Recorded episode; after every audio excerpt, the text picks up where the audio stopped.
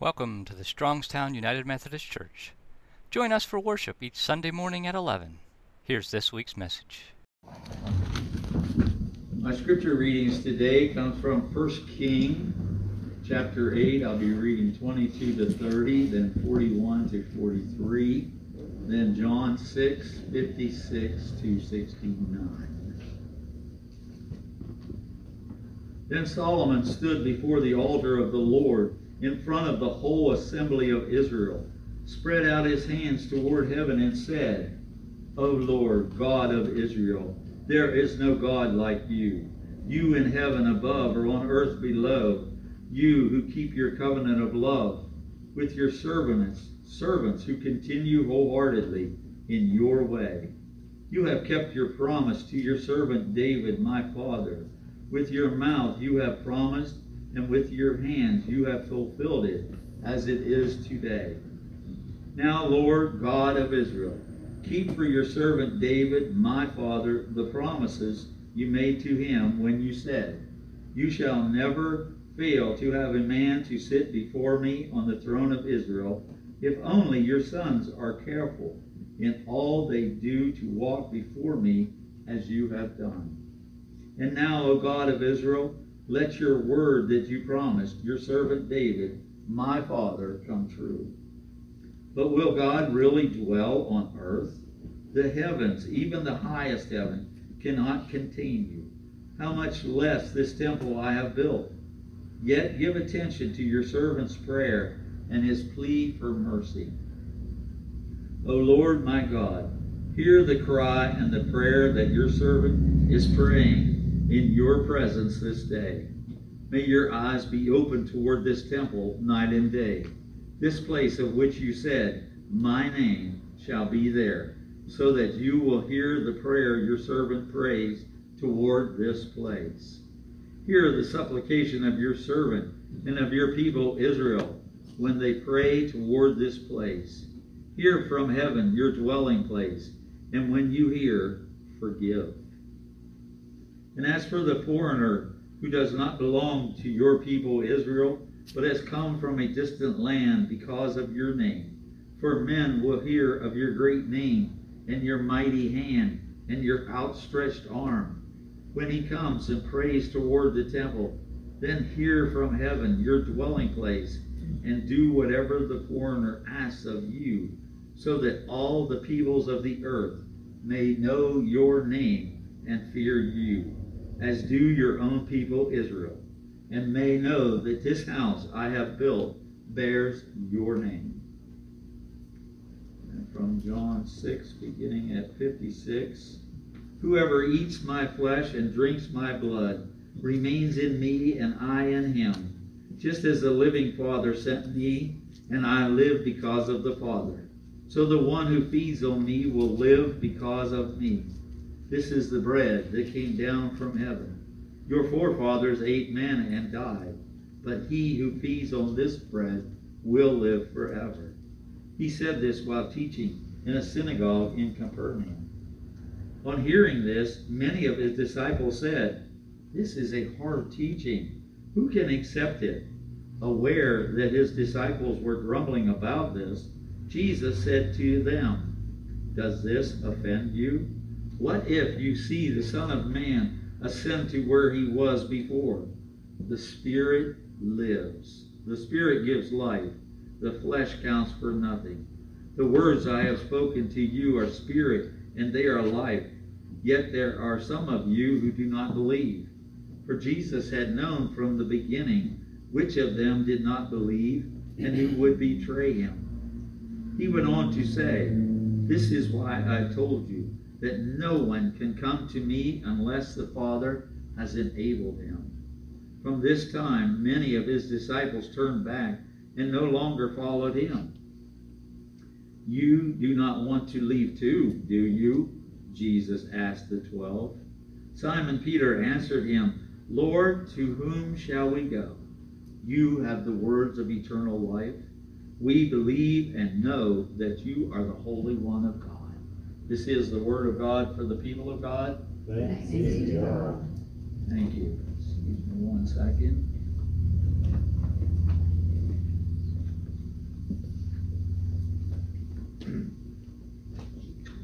I wanted to begin by reminding you of one line that we read when we did the responsive reading.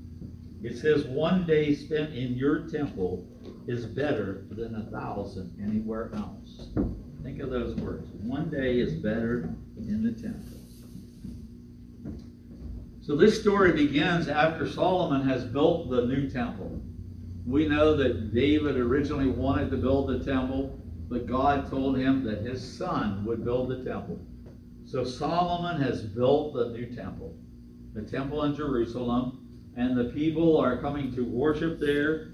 And if you look at in most Bibles, it begins by saying Solomon's prayer of dedication.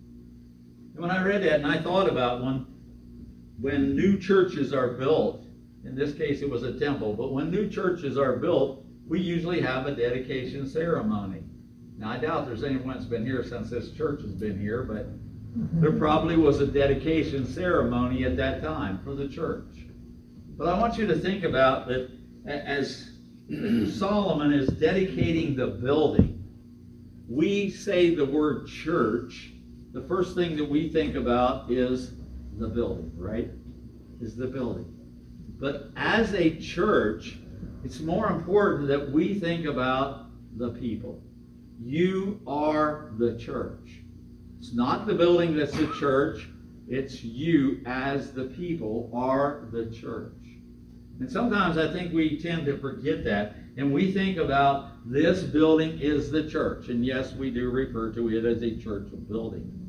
But what's important and what is more important is the people that fill the pews in the building. That is the church. And that's what Solomon here, when he's dedicating the temple, first he's talking about the building. That he's dedicating the building. And that's the way our building should be. Should be dedicated to God. Now I've thought about, since most of us weren't here when the first buildings may have been built or even a remodeling and may have done a dedication for that. Maybe we need to rededicate the building.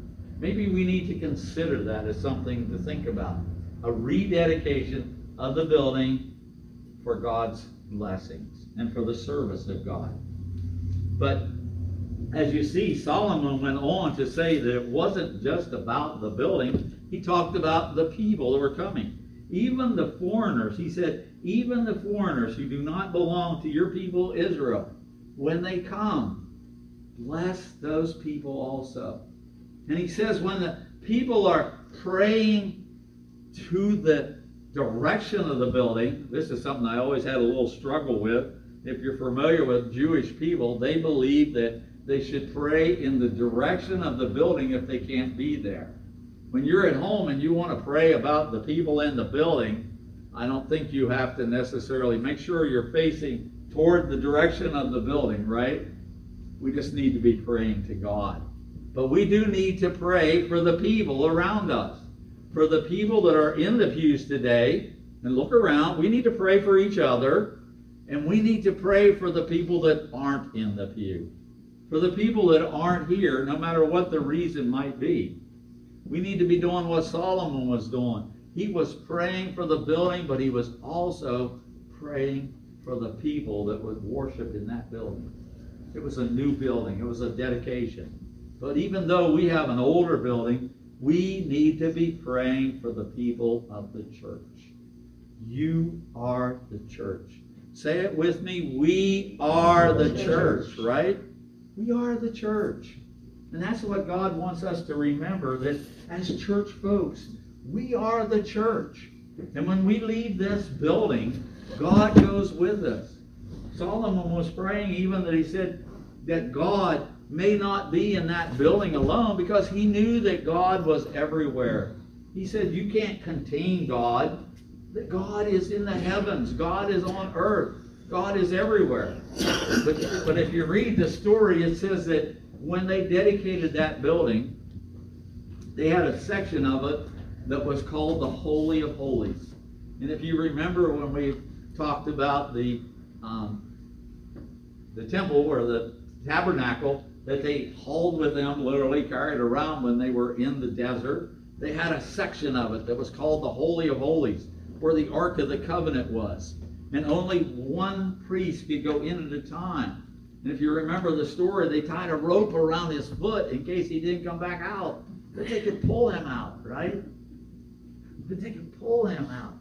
But here in the Holy of Holies, it said that when it was all done, it was finished. And they put the Ark of the Covenant in there. It said that if, if you read this story, that the cloud of God filled the room. Can you imagine that? Seeing the cloud of God fill the room. Now, of course, they couldn't have been in there at that moment. But can you imagine seeing that? I thought about, I've heard stories where some churches say they, they saw a vision of God on maybe on a wall or somewhere. They've had things like that. I think that would be interesting to see. But I believe that God is everywhere. And that's what we have to remember. We have to remember that God is in the building, but God is also with us when we leave the building. When we go in the store, God is with us. When we go home, God is with us. No matter where we go, if you go to work or whatever you do, God is there. And we need to remember as God's children that we are acting the way we should be acting. That people will see us and they need to see God through us. That we can be an example to people around us. That they will have the desire to be a part of the church. That they will have a desire to come out to the church and see what this is all about. And we should be praying. Each one of us should be praying on a regular basis, not only for our church building or buildings, I could say, but for the people in the church. I pray on a regular basis for our, our group of churches and for the people that are in the church. And I pray that we have a desire to be a part of that church that we have a desire to do whatever it is that God is calling us to do in that church. As most of you know, if you do anything with council or any part of the church, it's hard to find someone to step up and do another activity in the church. It's like, no, I don't want to do that. And I know I'm a good one to talk because I know when God called me, it's like, no, Lord, I can't do that. I'm scared to death to be in front of people. I don't know this word well enough to be up here teaching it. Trust me, I spent a lot of time studying for each week. But it's about the fact that God will provide for us. God will help us to get through if we just trust Him. And He will help us that we can do something for the church, for His church, for your church. And that's what Solomon was trying to say. It's God's house, we are God's children. We are the church. So Solomon was praying for the church and for the people. It also reminded me when I, now that I think about it, when I was studying this, if you think about when Christ, before he went to the cross, what was some of the last things he did? He prayed for his disciples. He prayed for the people, for even us at that time. And he prayed for himself because he was the temple that was about to be destroyed. But he knew that he would raise from that grave that we might have life everlasting. So then when we go to the section about from John, Jesus is telling them that he is the bread of life. Now I know he tells them to eat of the bread of life, to eat of his body, drink of his blood. He was using that as symbolism. That's my belief at least. You may not agree with me, but it was symbolism of the fact that he was going to the cross, that he would give his body, he would give his blood, that we might have life everlasting. When we celebrate communion, that's what we're doing. We're celebrating that Christ gave his body, gave his blood, that we might have life eternal. If we allow Christ to be part of us, he's saying that we will have that life everlasting. That was what he's trying to tell them. And, and the people, when he was talking, he was talking, he uses the word disciples. And it wasn't just the 12 disciples, it was all the followers that he had at this point. That he's talking to them. And when he tells them this, they say it's a hard teaching to follow. And we know it can be. We know that there's a lot of stuff in this Bible that's hard for us to understand. We might read it today and get something out of it, and tomorrow get something different. But that's the object, is that we study it, that we read it, that we try to learn, and that we try to help one another. I heard a radio uh, evangelist the other night that said, I, I listen to a lot of radio when I'm driving, and Christian radio. And he said that the young people that are leaving the church said they are leaving the church because they can't understand and no one's giving them the answers. That's the majority of the reason. Because we are not doing our job of answering their questions. And I believe that's for all of us. When you know some young people, whether it be children, grandchildren, whoever, it's our job to help explain. He said churches are good at telling stories, like we tell the story of, of Noah or Jonah, but it still doesn't answer their questions. It sure woke me up when I thought about it that, yeah, we're pretty good at telling stories, but are we answering the questions that the youth need? So we need to be doing a better job of helping them to understand what this is about. We need to do better. And this is what happened with the people that Jesus were talking to. They didn't understand. Excuse me.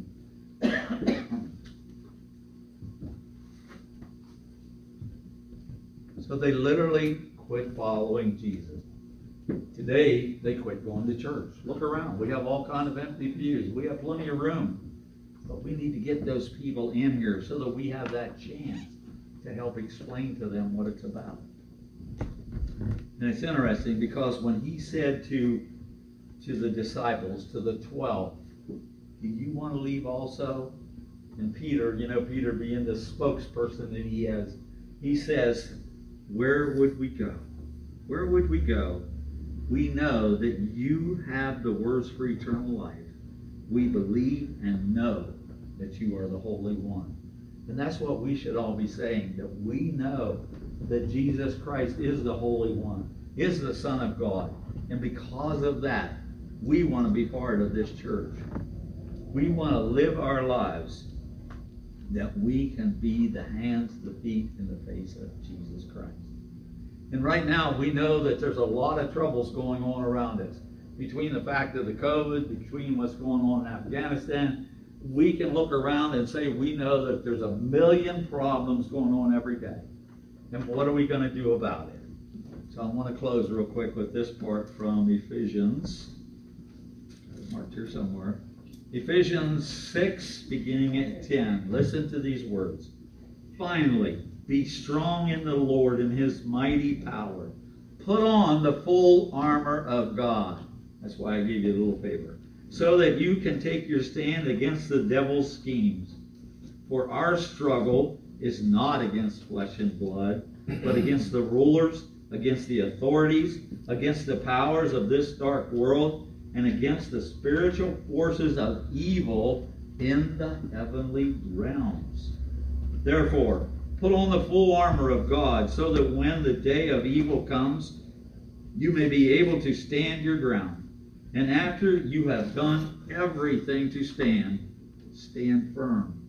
Then, with the belt of truth buckled around your waist, with a breastplate of righteousness in place, and with your feet fitted with the readiness that comes from the gospel of peace. In addition to all of this, take up the shield of faith, with which you can extinguish all the flaming arrows of the evil one. Take the helmet of salvation and the sword of the Spirit, which is the Word of God, and pray in the Spirit on all occasions with all kinds of prayers and requests. With this in mind, be alert and always keep on praying for all the saints. We need to put on that armor of God. We all need it. Trust me, I need it. You need it. We all need it because we know the devil is working overtime.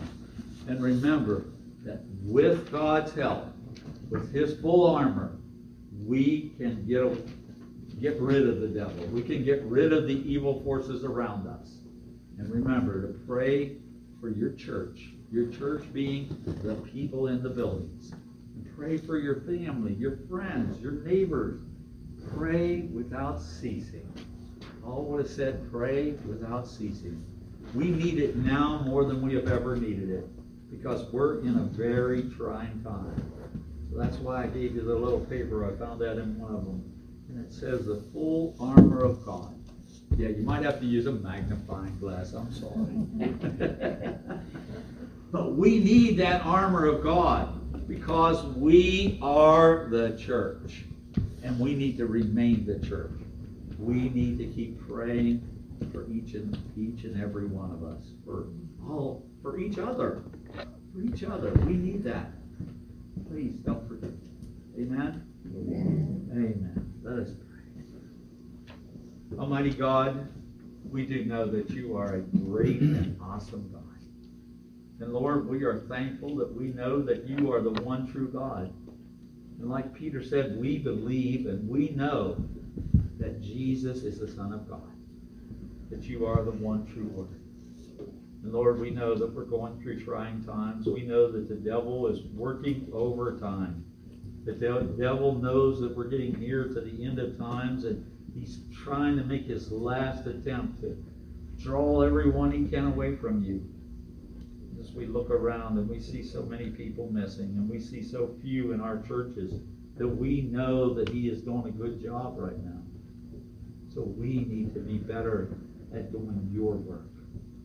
So, Lord, I pray that you would help us. Help us to have the strength and the courage and to be the feet and hands and face of you to those around us, no matter where we are, no matter if we're in a store or if we're in public somewhere, whether we're in the middle of a restaurant. But yet, Lord, that you are there giving us the words, giving us the courage. Lord, we thank you. Thank you for all your blessings. Thank you for everything that you've done for each one of us. And may you just guide us through the rest of our days. Help each one of us. In the glorious name of Jesus Christ. Amen. I had the privilege recently of going to a